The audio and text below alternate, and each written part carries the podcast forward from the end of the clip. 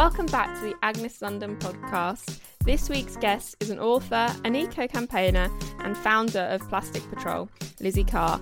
We talk about ocean plastics, cleanups, and lobbying for change at government and business level. We recorded this episode at the end of February, so just to let you know, Plastic Patrol is currently on hold due to the coronavirus situation, but they're keeping a close eye on guidelines and will be back on patrol as soon as restrictions are lifted and it is considered safe to do so. I still wanted to share this episode with you as I think the work that Lizzie and Plastic Patrol does is incredible.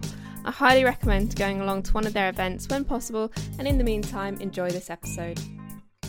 Welcome to the podcast, Lizzie. Thank you so much for agreeing to be on. Thank you for having me. You're welcome. So, uh, last summer, I came along to one of your Plastic Patrol events in Paddington Canal and really, really enjoyed it. I'd heard about Plastic Patrol before, but that was like my first time kind of coming along and interacting.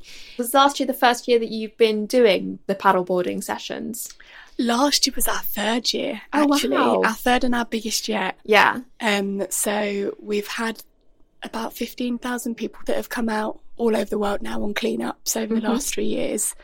That's Um, incredible. Yeah, So, three years, you started in 2016. yeah. Was that when Plastic Patrol itself started? Um, it started as a hashtag and very unofficial um, cleanups that I was running on my own. Mm-hmm. um, and just inviting people to join me on social media with a few boards and a van that I'd borrowed, but um, it wasn't the more formal organisation it is now. Yeah. So let's go back and talk a bit about before how you got to where you are now. Um, so have you always loved paddleboarding? Have you always been into like outdoor activities? I've always loved being outdoors. My mum was a guide leader when I was younger, Mm-hmm. and I was too young to be an official girl guide, but I did get dragged along. I say dragged, I did enjoy it. I did get taken along to um, lots of different girl guiding activities, and I think that's probably where my love of outdoors really started. Um, and I've always been quite sporty, quite athletic. Mm. Um, but paddleboarding, no, I didn't paddleboard. I don't think if I knew, I don't even think I knew what paddleboarding was until about five years ago when I first took it up. So Yeah. that's quite a new thing to me. Like I wasn't necessarily brought up by the water. Um, so paddleboarding is definitely quite a new thing for me. Yeah, because paddleboarding um, for me seems like a fairly new sport as well. I don't think I'd heard about it until um, you know maybe four or five years ago that it was a thing, and I don't think I think it was like three years ago that I tried it for the first time as well. How did you find it? I really enjoyed it. I'm I'm a real wimp, but I but I like like I really enjoy canoeing and kayaking because it's like it can be quite chilled. Um, and I didn't think when I first did paddleboarding, I didn't think I'd stand up, and then I was like, oh, actually, this is quite easy. Um, yeah, I really enjoyed it, and I could see that if I had like access to it, I'd probably do it a lot more Yeah, than I do if I had my own board. amazing. So where did the plastic element come into that? Um, so I'd started paddleboarding after an illness. I was diagnosed with cancer in 2013. Um, so it was really just a low impact way for me to get fit and strong after that. Mm-hmm. And it was only because I'd started paddleboarding and only because I was on the water that I could see all of this plastic everywhere. And when you're on the water, it's everything's magnified. You see it really. You're you're in it. You're up close to it, and you can't then unsee it. Unfortunately. Mm. And some of the sights I would see, you know, with animals and wildlife on the water were just horrifying. And this is all around in and around London because I was paddleboarding um, up and down Regent's Canal mostly. And it was just so upsetting because I was using the water as a place to restore my health and to get better. And it was just constantly just being marred by these horrible experiences, not just for me, like the inconvenience of having all this stuff around me and, you know, bags getting caught on my fin, but just everything you're witnessing and how it was making me feel and it wasn't it wasn't a pleasant experience and I wanted to do something about it. Mm. Yeah, so you talking about wildlife and Regent's Canal when we came along to the paddleboarding session with you. So I have a massive bird phobia, and you were telling us how there was this really vicious swan. Yes. And the whole way, the like first half, I was like, "Is that the swan? Is that the swan?" and it wasn't till we turned around that I was like, "Right, I can relax because we haven't gone past it." Oh, you poor thing. so I was like, "If we do go past it, I'm gonna have to like sneak past behind someone else." and I have to tell you that it's a, it's a, it's a goose. I'm Um, sorry, a goose. But even so, Yeah. um, they it, it is so aggressive. There's a particular one on the Regent's Canal. Anyone that uses that part of the canal Mm. knows it. It didn't come out that day, did it? it wasn't I don't there. think we got that far down. Um, it's awful. Like it literally would be it would block me going Yeah. past, and it's it's terrifying. Um, so yeah, you're lucky. yeah, I'm glad we didn't get to it. but yeah, I can understand how. I mean, like being by water, I find really therapeutic anyway. And there is something, even like beaches and lakes, there's something really quite gorgeous about it, isn't it? And it's um sometimes you can be out and about, and it's not till you really start to look or till you're kind of aware of like plastic pollution that you really notice how um much is dumped and how much ends up in our waterways. Yeah, definitely. I mean, for me, being on the water and paddling has always been a calming, or meant to be a calming experience. Very peaceful, very relaxing. It's almost like meditation Yeah. because you're just focused on what you're doing, and the only sound around you is the song of the paddle. Really, it's just hearing it dip in and out of the water, and maybe some of the wildlife around you. But then when you add all the rubbish that you're finding, it changes everything. It changes the whole experience, and it becomes very different. And I think for me, it's always been like the campaigning that I've done has always been about starting from the source of the problem. Mhm. So the canals and the rivers before it ends up in the oceans. That's where I felt that where I felt that when I first started Plastic Patrol, people just weren't talking about what was happening inland, where it was all starting. Yeah. There was a bit of noise around ocean plastics and beach cleans, but no one was going out in their canals and rivers and no one was highlighting this problem where it started and where effectively we can tackle it before it reaches the oceans where about 95 to 99% sinks and then it's completely irretrievable. Mm. Yeah, and I guess even we need to tackle it before it even gets as far as the rivers and the canals and stuff, don't we? Ideally, I mean that's the dream, isn't it? Like Yeah. going to the actual source, industry, government, um, and it's definitely a journey.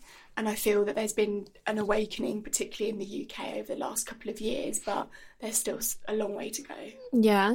Do you find that since you've started doing this, people are a lot more um, on board and want to come out and pick up litter with you? Totally. When I first started, people would heckle me and like asking if I was on um, community service. Mm. because I was going out litter picking.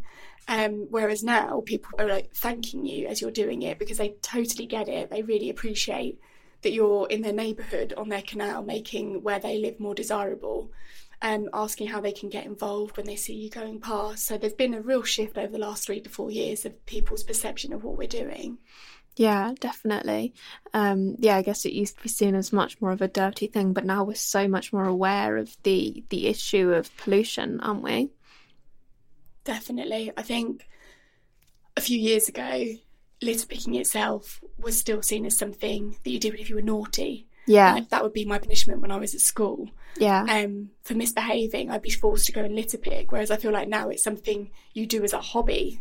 So yeah. it's really shifted. Yeah, people go on their holidays and post about their beach cleans. Yeah, exactly. Good. It's, it's become much more glamorous, hasn't it? So through that, you have the app and you encourage. Obviously, it started as a hashtag and then turned into the app, and you encourage other people to pick up litter and share it. And am I right in thinking you're working with a university to do research as to the the items that you find? Yeah, so the app effectively tracks the exact location of litter when it's found by photographing it, and then you manually add in the type, the amount, and the brand of litter that you found. And it's not just plastic; we are sort of material agnostics. It's just that's where it kind of, the name kind of started with plastics.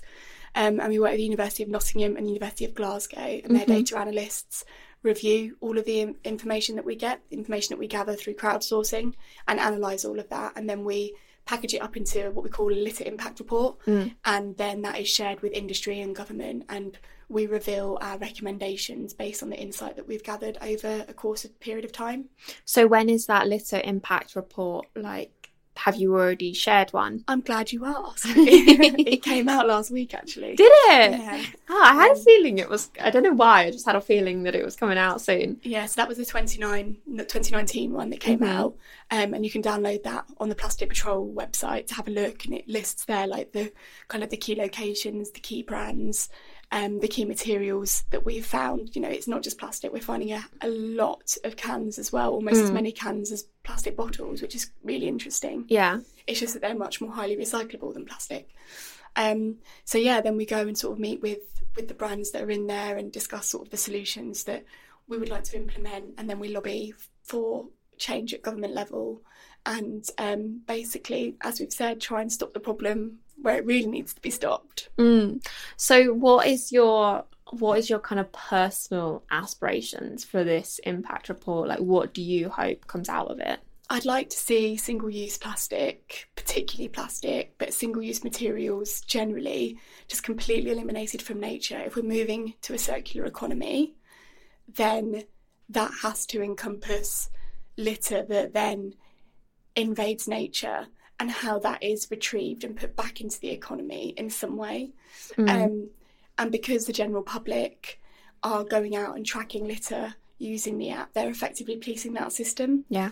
Um, so going to brands and industry and saying, look, you're committing to be 100% circular, but you're completely ignoring litter that's ending up in nature. And we're tracking that, like people around the world are governing this. And we're seeing that this is still a problem. Your circular system isn't really circular and it's not working. Yeah. Um, here are some of the sort of the ideas that we have about it, how you can tackle it, and also help us, you know, sponsor some cleanups, help us continue the work that we're doing to make sure this does get picked up and out of nature before it's too late. Yeah.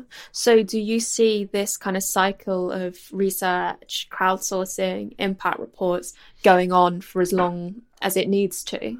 Yeah, I, I think I don't think the problem's ever going to go away. I think it's going to evolve. Yeah. I think it will change as the problem changes and as we start to implement new solutions. But there is not a silver bullet approach. There's not one way that's going to fix this.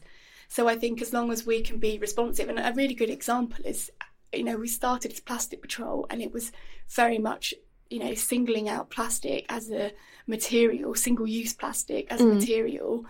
And now, you know, Plastic Patrol is so limiting as a name because we do so much more than that. We're looking at all materials, we're talking to all different brands across the spectrum and single use litter more generally. Yeah. Um, so I think we're seeing year on year improvements in, year, in the reduction of litter. Um, but I don't think that's because litter is actually reducing. I think it's because more and more people are going out and actively involved in cleanups and removing it.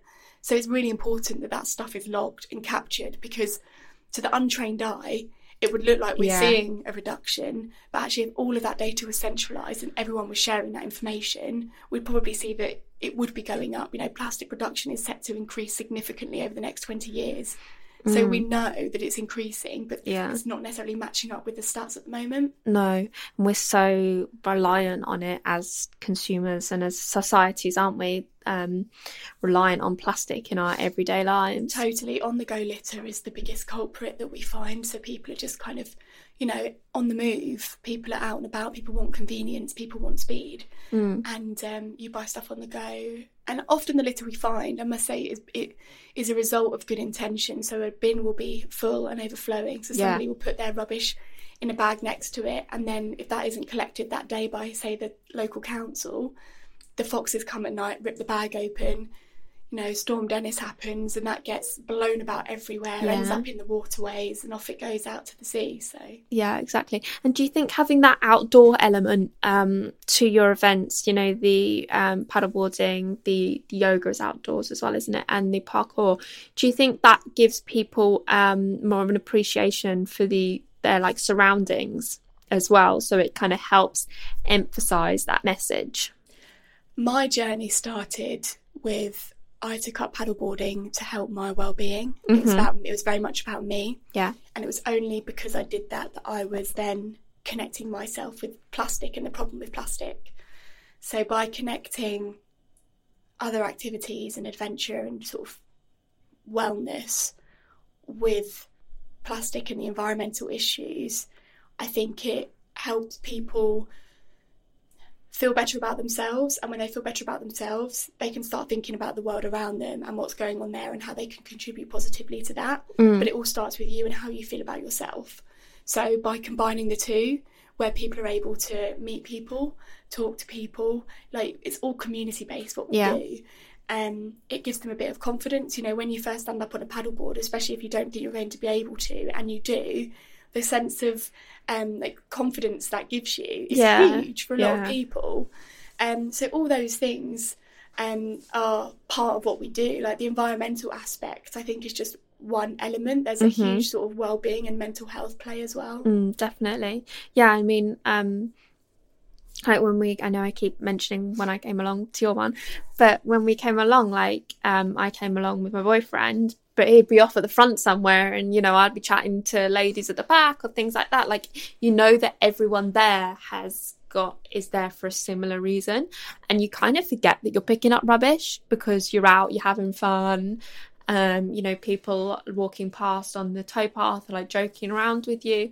So yeah, there's definitely that really nice um, community element to it. And I think what you say as well that you have to start with yourself and you have to look after your mental health. And this is something I strongly believe as well that in order to tackle any kind of climate change issues or environmental issues, we have to be the kind of strongest people we can be to then help our wider community. And, um, you know, if we're more mindful, conscious people, we're more aware of the issues around us. Yeah, I really completely, completely agree with that. Have you had to become an expert in plastic and single use plastic? I would never call myself an expert in mm. anything. I'm just a campaigner that cares about the issue, but I would say that I've definitely had like a fast track course in all things plastic pollution. And I think because I care about it, because I'm interested in it, I do read up a lot. I do keep up to date with what's happening. I am very aware. And because we're talking to industry and government, we have to know and understand like the difficulties and the challenges at the level that they sit at mm. and how that then impacts the work that we do so just by the very nature of plastic patrol and how it runs i do have to be quite aware of what's happening and, and what it all means mm. yeah that's what I was thinking that you'd suddenly have to to get on board. Because is your before you um, got sick and you started paddleboarding is your background in any kind of like scientific environmental? Absolutely nothing scientific or environmental. I was an English literature graduate and I worked in marketing. So no real transferable skills to the tech aspect and the science aspect of what we do. Mm. but I mean, I probably would have really enjoyed a science degree looking back now, but I was just, I was, I did literature. I loved reading. Yeah. Um, but yeah, it probably would come in helpful at this point. but I guess the marketing skills probably come in helpful with getting people on board to help yeah. you with the crowdsourcing. I think so. I think that's helped like create a really strong brand um, and a good identity for Plastic Patrol, which is, you know, that's still important. Um, but there's lots of aspects that I've just been making up as I go along and mm. learning as I go along, and you know, praying that it that it works out. And you know, touch wood, so far so good. Yeah, that's good. So you partner with um, businesses to help you with Plastic Patrol. Are you particularly passionate about partnering with businesses that already have a sustainable message or a particular focus on changing their packaging, or do you actually want to go and target those ones that haven't, that you could change their mind, they haven't thought about it yet? Any both, to be really honest. Yeah. I think brands that um, want to align with Plastic Patrol and talk about the great work they're doing have to really be doing great work. And you know, we want to see a roadmap of what that journey looks like and understand like what their not just their aspirations, but what their commitments are and how they're going to get there. But then on the other side of that, we really want to talk to and engage and consult with brands that maybe are a little bit lost on that journey mm. or need some help getting there. I think the approach that we take, even though I would say that we are an activist movement, I've always felt that collaboration is vital to to the actual to actually tackling this problem. And it means that government, industry and individuals all have to understand the challenges that everyone else has Yeah. in tackling it and i think it's it can be really difficult for industry in on some levels. The same way it can be tricky for government because there's so much like red tape around it and there's so many um like bigger challenges that maybe you don't think about as an individual. Mm. and it can be really really frustrating. But from my point of view it's it's about communicating how the individual feels and you know their perception of what a brand is doing.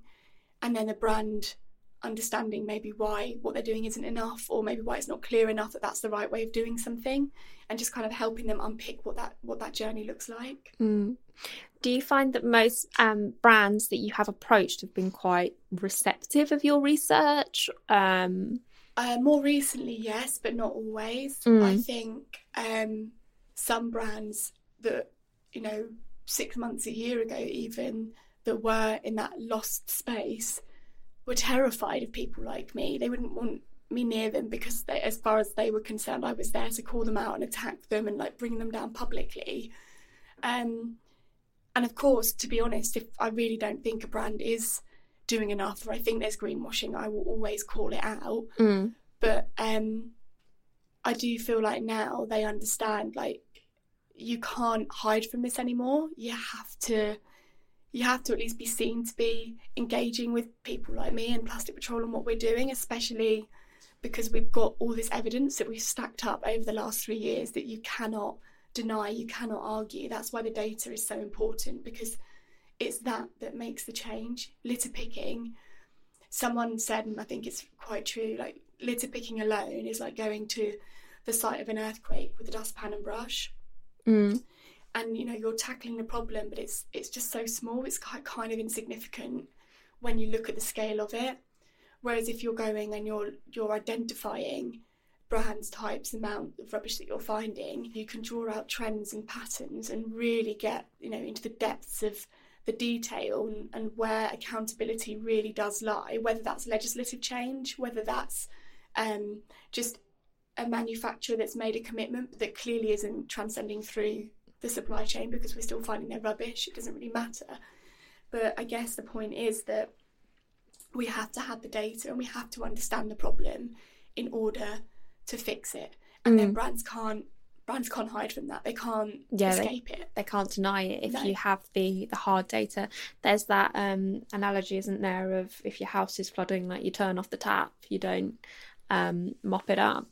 Yeah, exactly.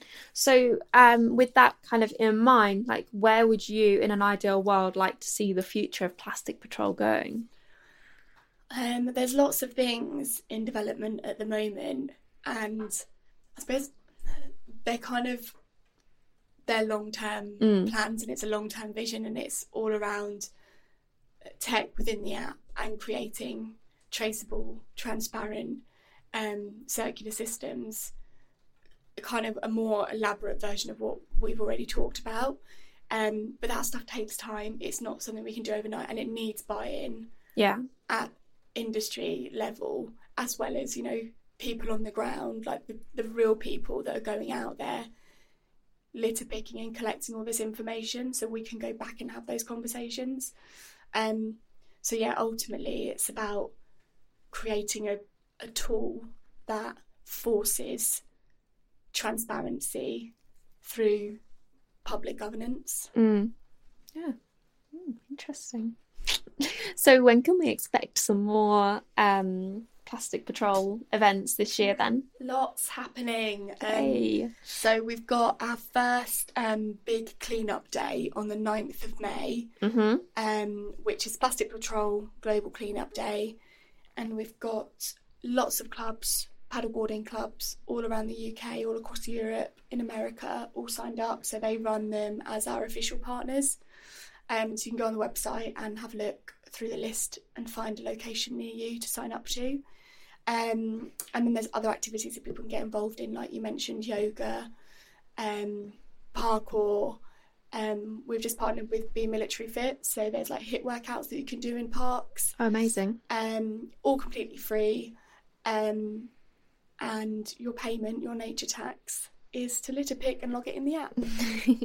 so another thing I wanted to talk to you about as well was um, becoming a global movement because I know you had cleanups in I want to say Boston last New year? York. New York.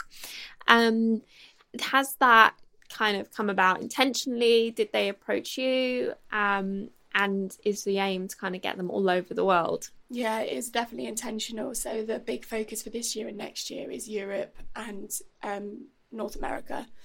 We've already got a foothold in various um, various sort of cities across Europe and some in North America, like New York, as you mentioned. Mm. Um, but we really want that to grow and grow and increase our network of reps just because there's such a demand to come on the cleanups and we can't always facilitate that because I can't be everywhere and reps Yeah. can't run them every day. So the more uh, more choices there are and the more people we um, have involved in running them, the more opportunities there is for people to join.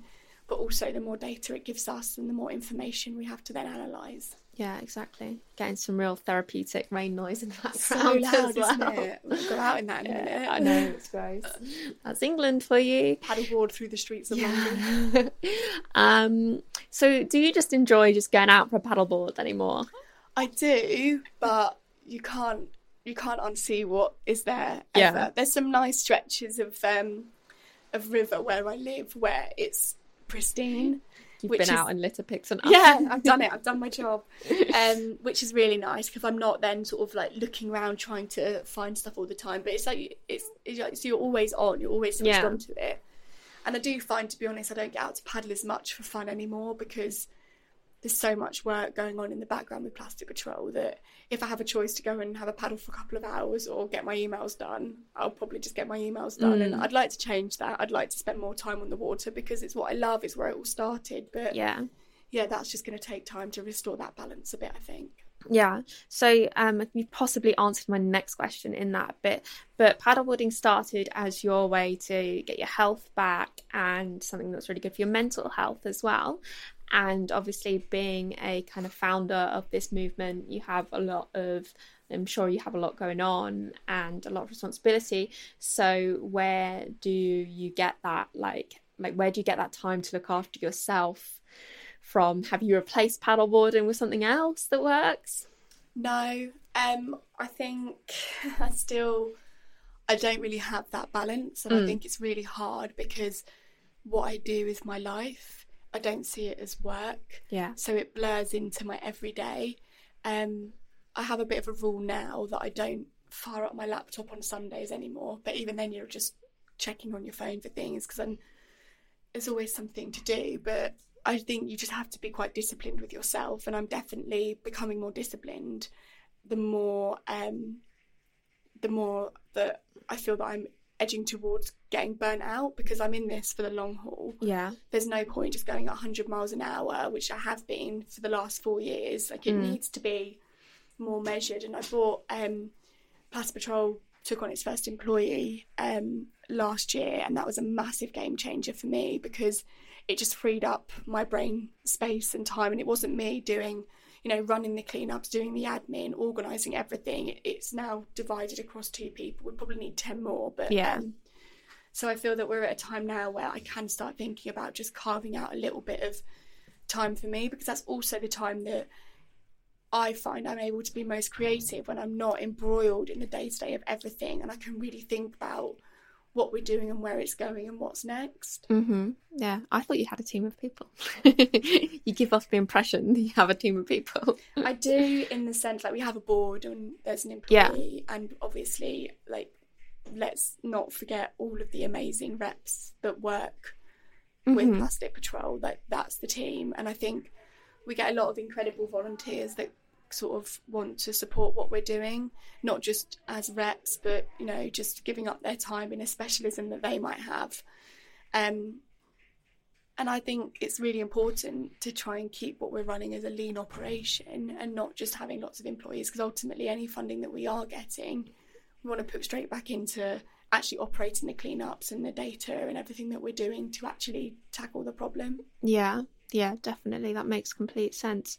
So, where did the idea for the app come from? Did was that your kind of um, your idea, or did someone approach you with the tech know-how to set up the app? So when I um, started paddleboarding after I'd quit my job, I paddleboarded the uh, length of England, 400 miles from Mhm. Godalming in Surrey to Kendal in the Lake District, and I photographed every bit of plastic that I saw on that journey, um, and I logged it in this like interactive map. And then when I finished that journey, and surprisingly, lots of people got in touch with me and sort of asked how they could get involved, how they could support it.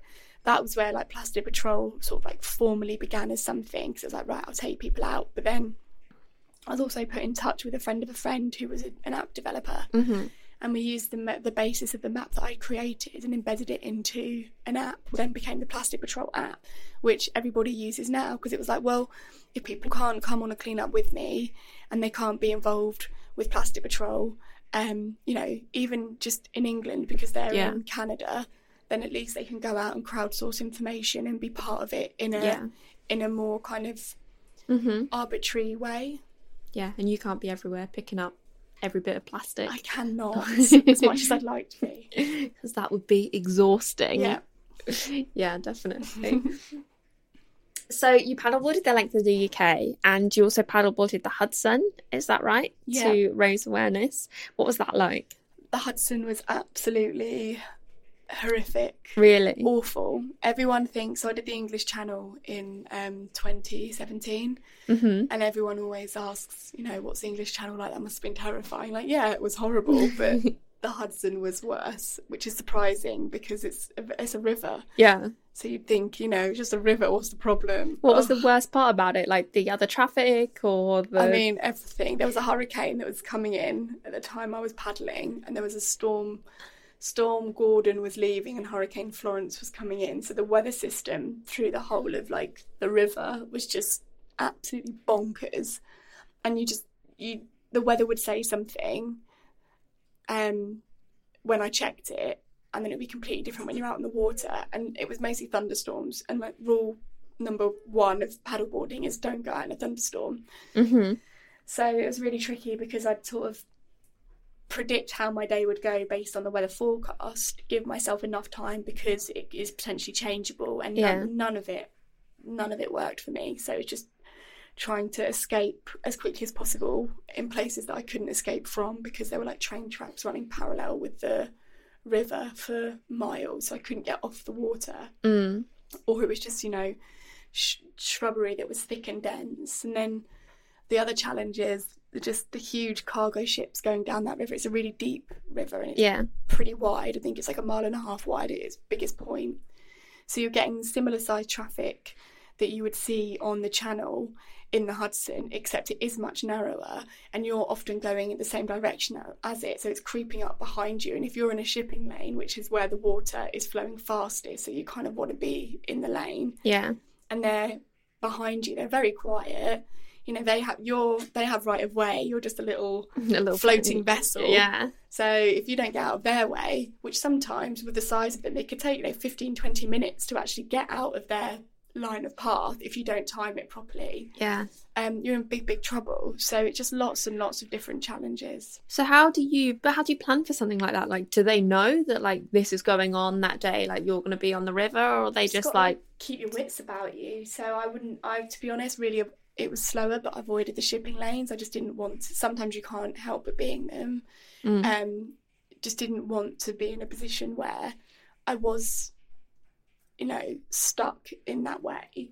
Um, and then uh, what else really? Just never. I never wore earphones. I always just like being really acutely aware of the what's around you. Like I didn't have a support boat. I didn't Yeah. have um, anyone else on the water with me. So it's very much like if anything goes wrong, I'm responsible for myself. Like I had a radio, um, and I was in touch with um, the Coast Guard, but otherwise it was just you know me by myself. And you know sometimes it would be like a horrific howling wind trying to get off the water or torrential rain, and just trying to like get through it, keep your head down, but also just trying to be super aware of everything going on around you. Yeah, that sounds horrific. I don't think I'll be doing that anytime soon. I wouldn't recommend it. no. but maybe if you did it again, it might be a lot easier if there's no storms coming I mean, and going. I guess it's a good story, isn't it? Yeah. Being like, yeah, it was beautiful sunshine every day and I got a great tan. But um, yeah, it was definitely. They someone said to me when I got back, and I really think there's truth in this. If you'd have, you know, if it wasn't challenging ninety percent of the time, it wasn't an adventure. It was a holiday. I'm like, yeah, Yeah. it's true. It was Yeah. a huge challenge. It was. It really, really tested me more mentally than physically. Yeah. Um, so it was. How long did it take you? Eight days. Eight days. Wow. So that's a lot of a long time to have got off the water thinking, well, that was horrible, and I've got to do it again tomorrow. I dreaded going out the next day because I just knew what was coming and I just knew how unpredictable it would be. And I had to be um, in like New York City at the end point for a big event. That's kind of what it was all culminating in. There was lots of people there. So it's like I didn't want to let them down, but also there's a fine line between being a badass and being a total dumbass Yeah. and going out on the water when it's really, really dangerous. I just couldn't take that risk. And I guess I was lucky in the sense that every day that I was like thinking, I can't go out today, this is just too bad, there would be this like miraculous weather window or um, someone came through that I'd never met that offered to be a support boat for a day when the weather was particularly bad. So if I needed to get off quickly, I could get off quickly. Um, so just things like that just happened along the route, just like lucky moments that meant I could get to that finish point when I needed to get there. Yeah. Yeah, that's really good. Mm. Wow. Um scary. Well done. Thank you. so to my final question that I ask everyone at the end of the podcast is what have you seen or read recently or it could be like what you're working on that leaves you feeling positive and uplifted about the future because I think especially a lot when talking about like environmental issues it can be quite easy to get quite down and feel quite negative. and also like your job is is logging well not logging but you know like tracking plastic pollution so yeah what have you seen recently that makes you feel positive Uh, I've seen uh, Impact Report, which makes me feel positive because I've seen like the direct um, result that's had in terms of like getting brands that we really wanted to talk to talking to us mm-hmm. that maybe wouldn't have engaged with us before. Um, I suppose more broadly, I don't know if it's even like recently, but just this like huge surge in information sources around the environment, not just plastic, but climate change and whatever. Like more podcasts where we're having these kind of discussions and more books that are available to people, just more information out there that's really accessible. Um, that makes me feel like, you know, this isn't a trend. This Mm. isn't something that people are going to stop caring about soon. This is here to stay. yeah Um, is that a good enough answer? that's that's a really good answer Thank you. yeah you. i think so so to finish up where can people find out more about you how can they get involved what can people do to help you Um, so how they can find out more about me personally is on Instagram, and it's Lizzie underscore outside, mm-hmm. Lizzie with an IE, and then um, Plastic Patrol's Instagram is plastic underscore patrol, mm-hmm. and then in terms of signing up for events, you can go on the Plastic Patrol website, which is plasticpatrol.co.uk, and literally have a look through and sign up to any of those that take your fancy. Um, and I think that's everything. yeah i think so thank you very much for coming on and Oh, thank hopefully you. That was a want to get back chat. to another cleanup this year Yeah, do come back. Thank you for listening. If you enjoyed this episode, I'd be so grateful if you could go ahead and subscribe or leave me a review. See you next week for another episode.